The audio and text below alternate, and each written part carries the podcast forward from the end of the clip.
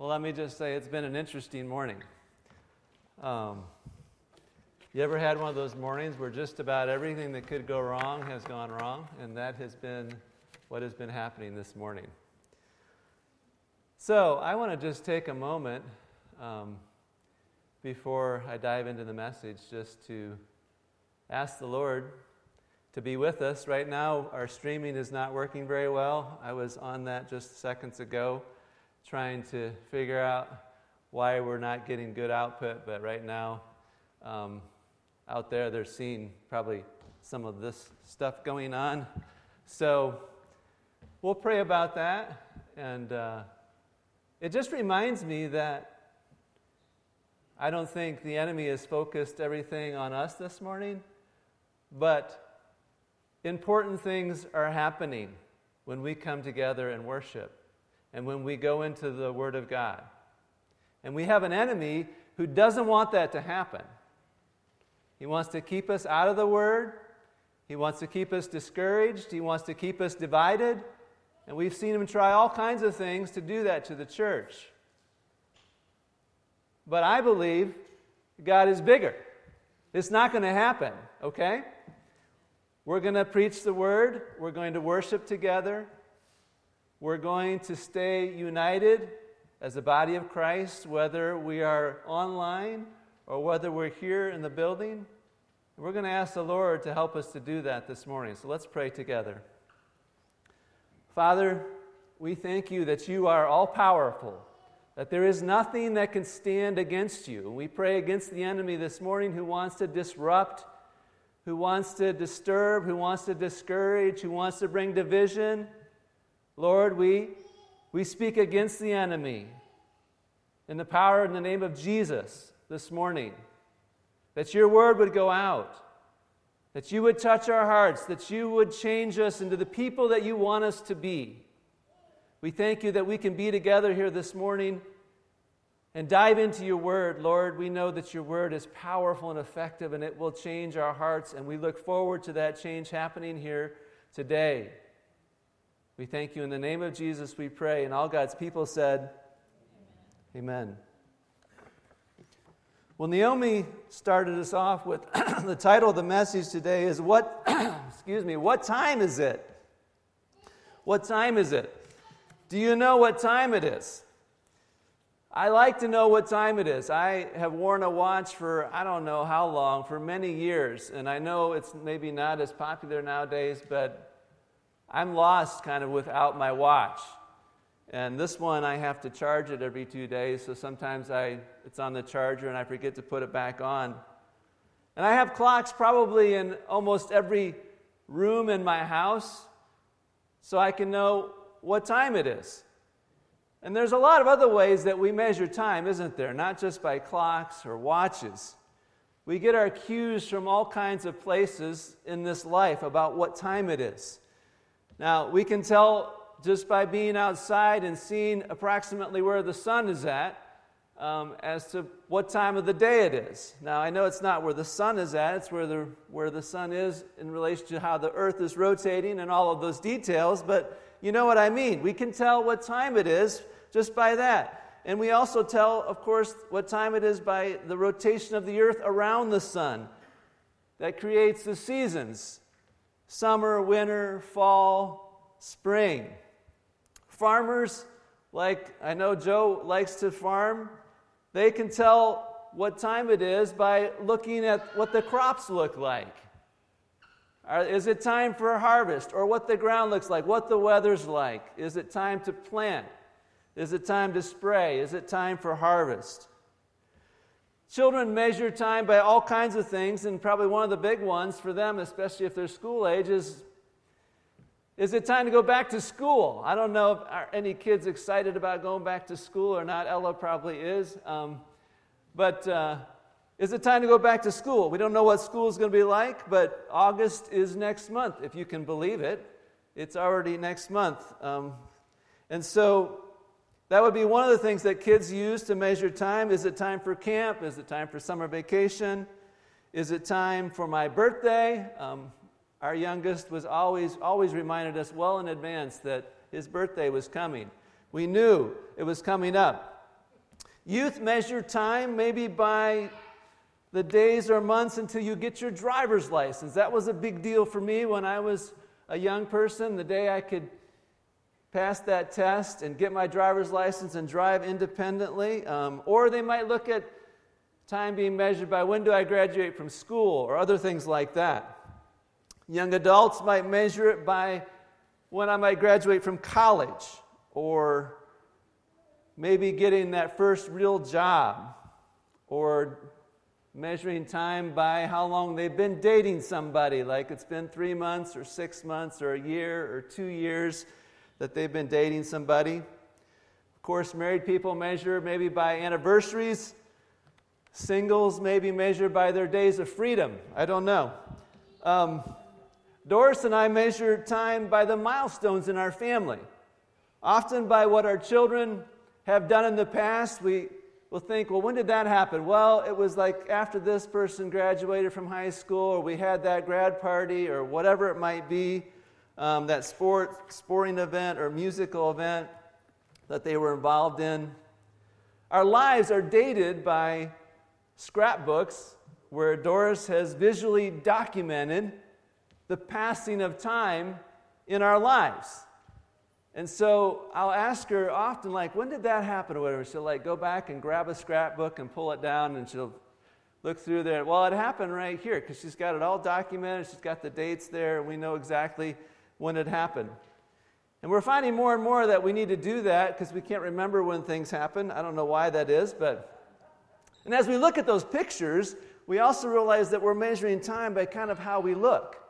You know, it's like, wow, I used to look like that back then. Um, or how we look now. Like I, like I didn't have those wrinkles back then, I have them now. I used to have more hair back then, and some of it's disappearing. Maybe some of you, um, your hair used to be like black or brown or whatever, and now it's got this gray tone. Um, we'll call it silver, distinguished, whatever you want to call it. Um, but we measure time by all kinds of things that we get our cues from what time it is. So, what time is it right now? Well, my watch says it's 10:55. I need to keep moving here. 1055, July 12th, the year 2020. It's interesting to me that in a largely unbelieving world, we all measure our time by one significant event in history, and that is the birth of Christ, two, oh, approximately 2,020 years since the birth of Christ. In our text today that we're looking at in Romans 13, Paul reminds us of a second event that all of us who believe we mark our time by. It's just as important as that first event that our, our time is measured by here, that we all measure it by t- almost 2,000 years since Christ came. The second event Paul talks about in Romans 13 11, and we're going to pick up our study here, and I'm going to read verses 11 and beginning of verse 12. He says, Besides this, you know the time, that the hour has come for you to wake from your sleep. For salvation is nearer to us now than when we first believed. The night is far gone, and the day is at hand. So, what time is it? Well, the first thing I would say from what Paul tells us here is it's time to wake up. I don't know if I woke anybody up there or not, but it's time to wake up. That's what Paul says. Wake from your sleep. It's time to wake up. I was trying to picture what, for some reason, when I was thinking of waking up, I, I thought of these old style clocks. Uh, if you, Pam found one um, that reminds me, and I, I was going to try and wind it up and see if I could set it off, but a lot of other things didn't go right this morning, so I didn't even get time to like play with this clock. Well, look at that. So you can hear it. Maybe I'll wake somebody up. Does that sound familiar? Yeah. It's time to wake up, Paul says. Time to wake up. What is it that we need to wake up? We're going to look at that this morning. Paul is setting off an alarm clock, so to speak, for us. Why is he setting off this alarm? Because why do we need alarms? Well, because some people are asleep. And Paul wants to wake us up. We're not awake. We don't know what's going on around us in some ways.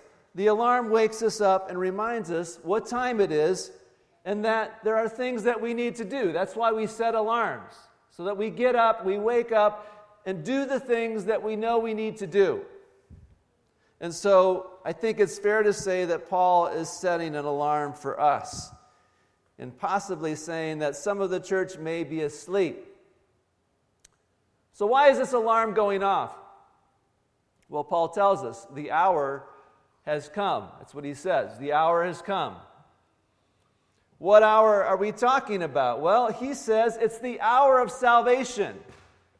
The hour of salvation has come. Now, Paul isn't talking about the day that you first believed in Jesus and were saved. He's not talking about that day, but he's talking about the final day when your salvation will be made complete. There's a day where everything, the final chapter, is going to be written and our salvation is going to be complete. We will have it in its entirety. And we know that it's not complete right now. We've experienced salvation to some degree, but someday the final chapter is going to be written.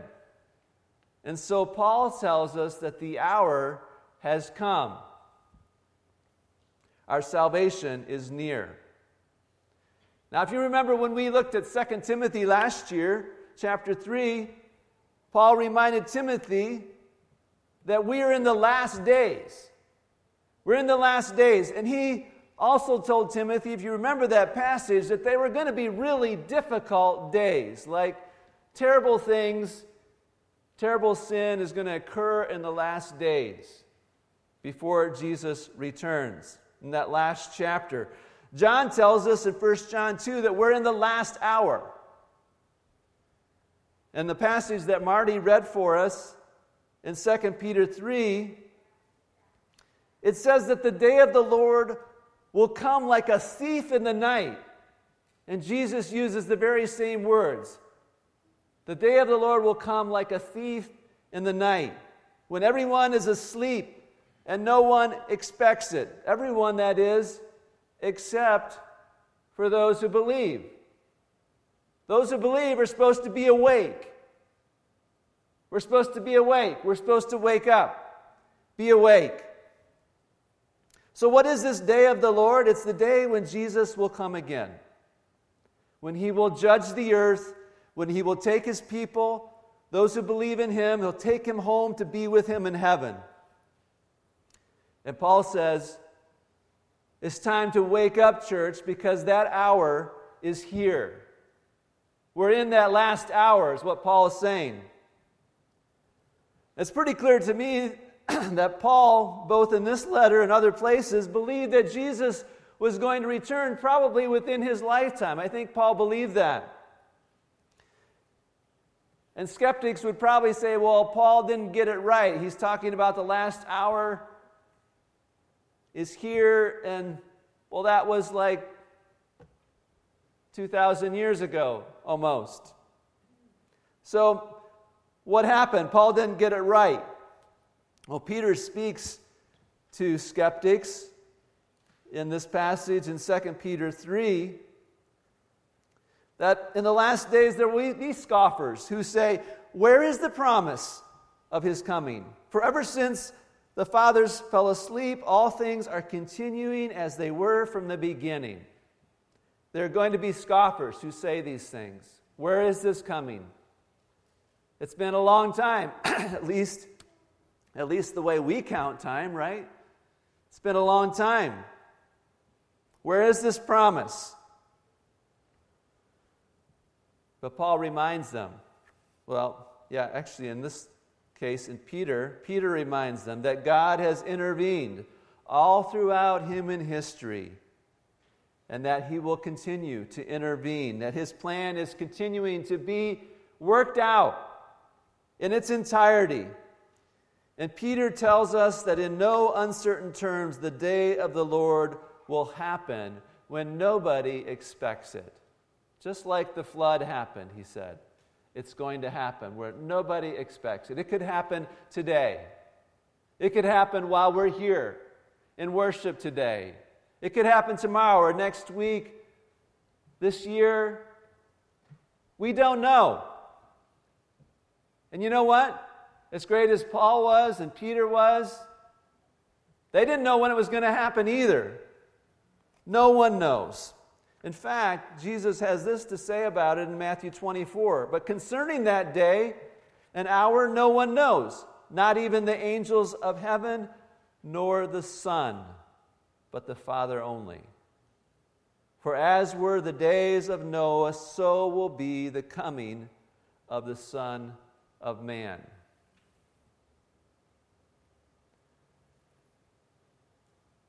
What does Jesus tell us to do in response to that? He says, Be ready.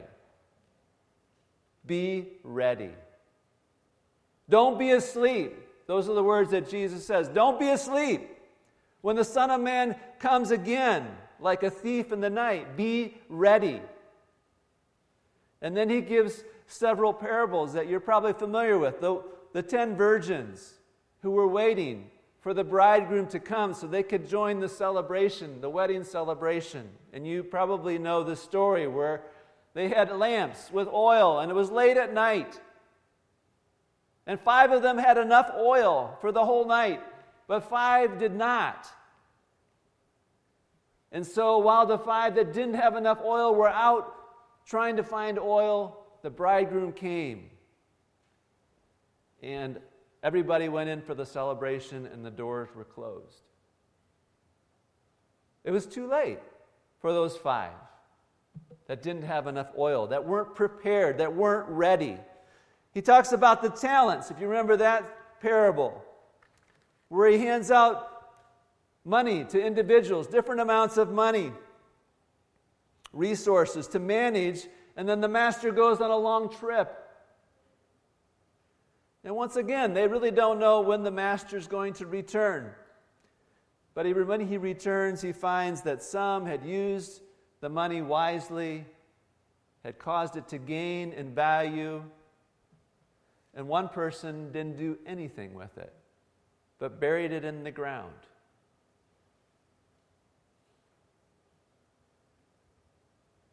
He talks about the sheep and the goats.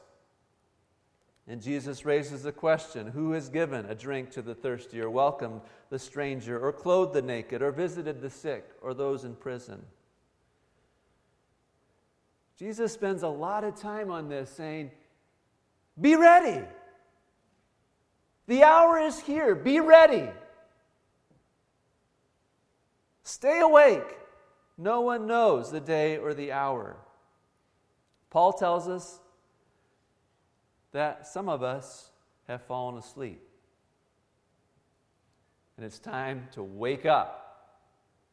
Because the hour is here. He gives us what I consider to be some very encouraging words. He goes on to say, The night is far gone, and the day is at hand. I don't know about you, but sometimes the night seems pretty dark, doesn't it? Of course, the night symbolizing the evil in the world and the evil in our hearts. It can be discouraging.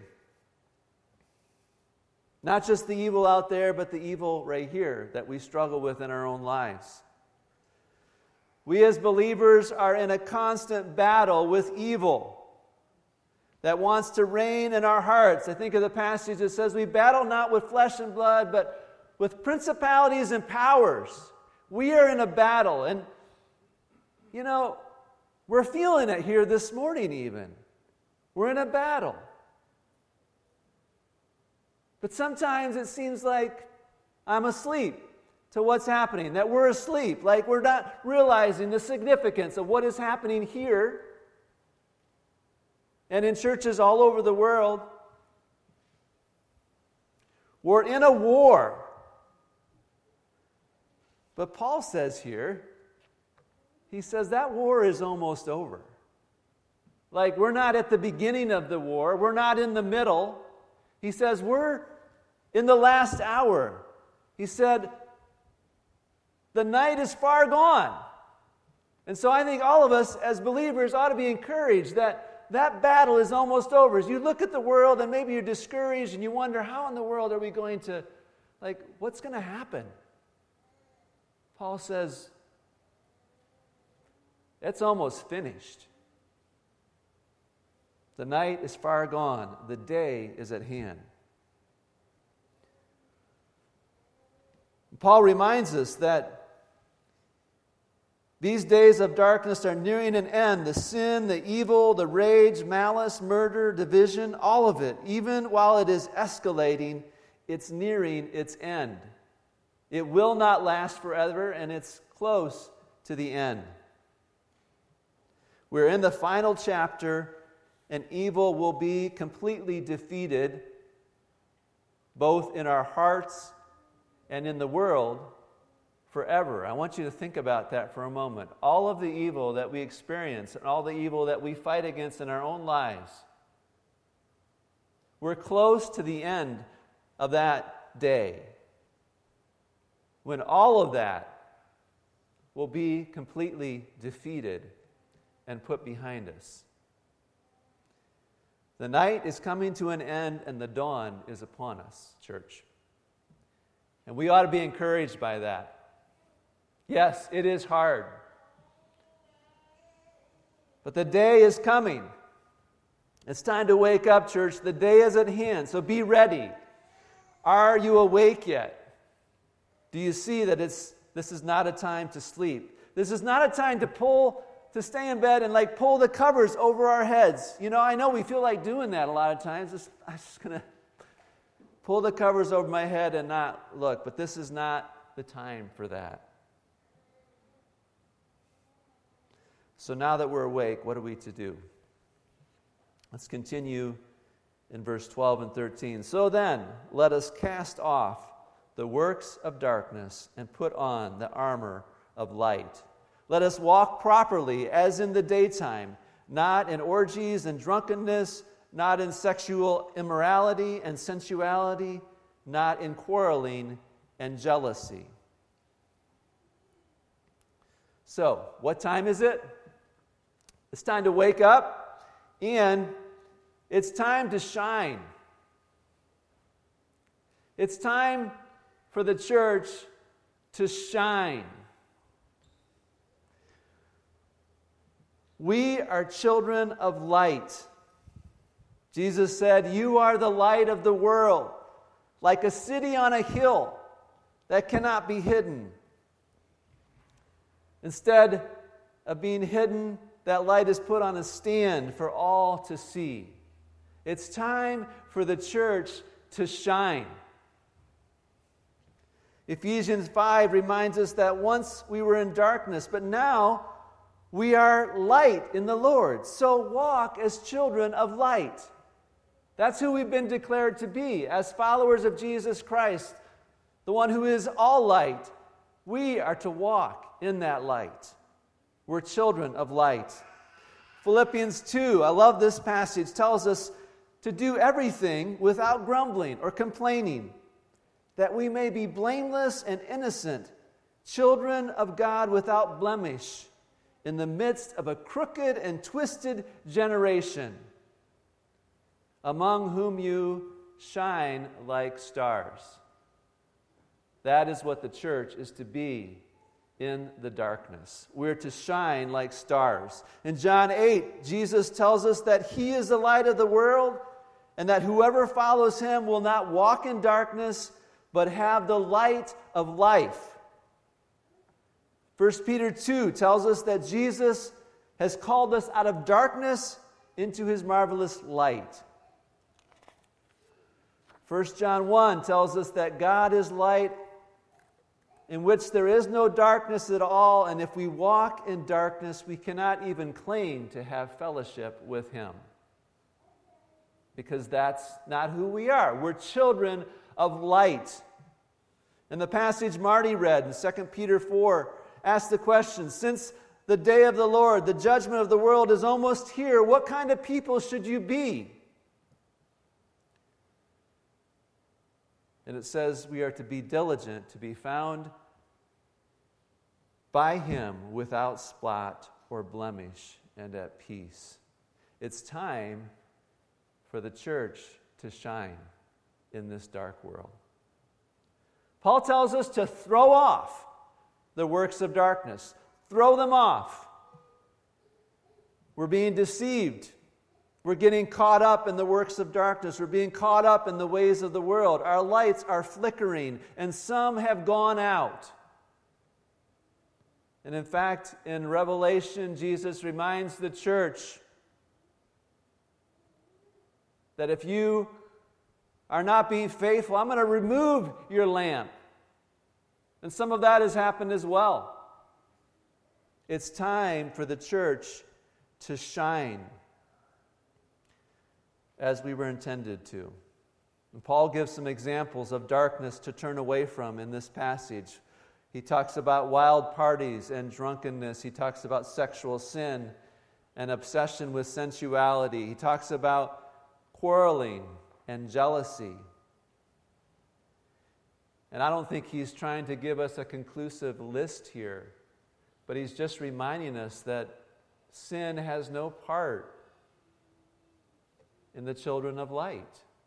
It has no part in us. And so we should throw off those things.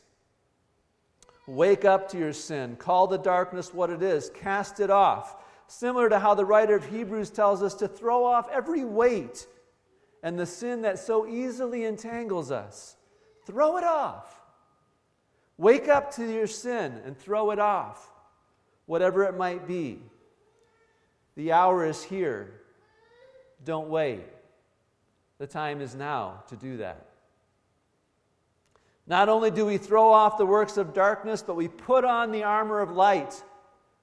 It's clear that this passage refers back to all that Paul has been saying, we've been studying. If you remember some of those things that we've been looking at about loving one another, about obeying the government, about loving our enemies, about repaying no one evil for evil, about living in harmony with one another, about not being wise in our own eyes, about blessing those who persecute us, rejoicing with those who rejoice, and weeping with those who weep, about showing hospitality and we're not talking about just what we've studied, but all through Scripture that we're told how to do this and what it looks like to be children of light. It's time to put on or clothe ourselves with the bright armor of light. It's interesting to me that in Revelation 19, John describes the wedding supper of the Lamb. When the church, the bride of Christ, is united with the Lamb of God, Jesus himself. And in verse 8, verse 8, speaking of the church, John says this It was granted her to clothe herself with fine linen, bright and pure. For the fine linen is the righteous deeds of the saints.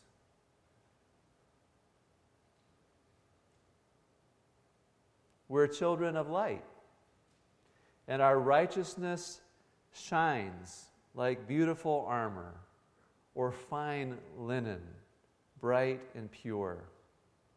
And we know that this is not our righteousness, is it? But that which has been given to us through Jesus the Son of God. Isaiah puts it this way in chapter 61. He says, I will greatly rejoice in the Lord. My soul will exult in my God, for he has clothed me with garments of salvation. He has covered me with the robe of righteousness as a bridegroom decks himself like a priest with a beautiful headdress, and as a bride adorns herself with her jewels. What time is it? Well, it's time for the bride, the church, to make herself ready for her bridegroom. It's time. That day is close. We don't know how close, but we're told it's close. The hour is here. It could be at any moment. The night is far gone and the day is at hand. And like any wedding preparation that you've been a part of, many of us have been a part of wedding preparations. We know it takes some doing, doesn't it, to get everything ready. And even the bride, it takes hours to get the bride ready for the wedding. Most of the day, we're preparing the bride for that wedding. And so, we, the bride, need to get ready for that wedding celebration that is coming soon. It's time. It's time to throw off the works of darkness and put on the pure white robes of righteousness provided by the Father through Jesus, his Son. That's what it's time for. Paul wraps up this passage with a good conclusion, I think, in verse 14. He says, But put on the Lord Jesus Christ and make no provision for the flesh to gratify its desires. Jesus tells us in Revelation 22, he says this Behold, I am coming soon, and my reward is with me to give to each according to what he has done. And further down it says, The Spirit and the bride say, What do they say? Come. The Spirit and the bride say, Come. And let the one who hears say.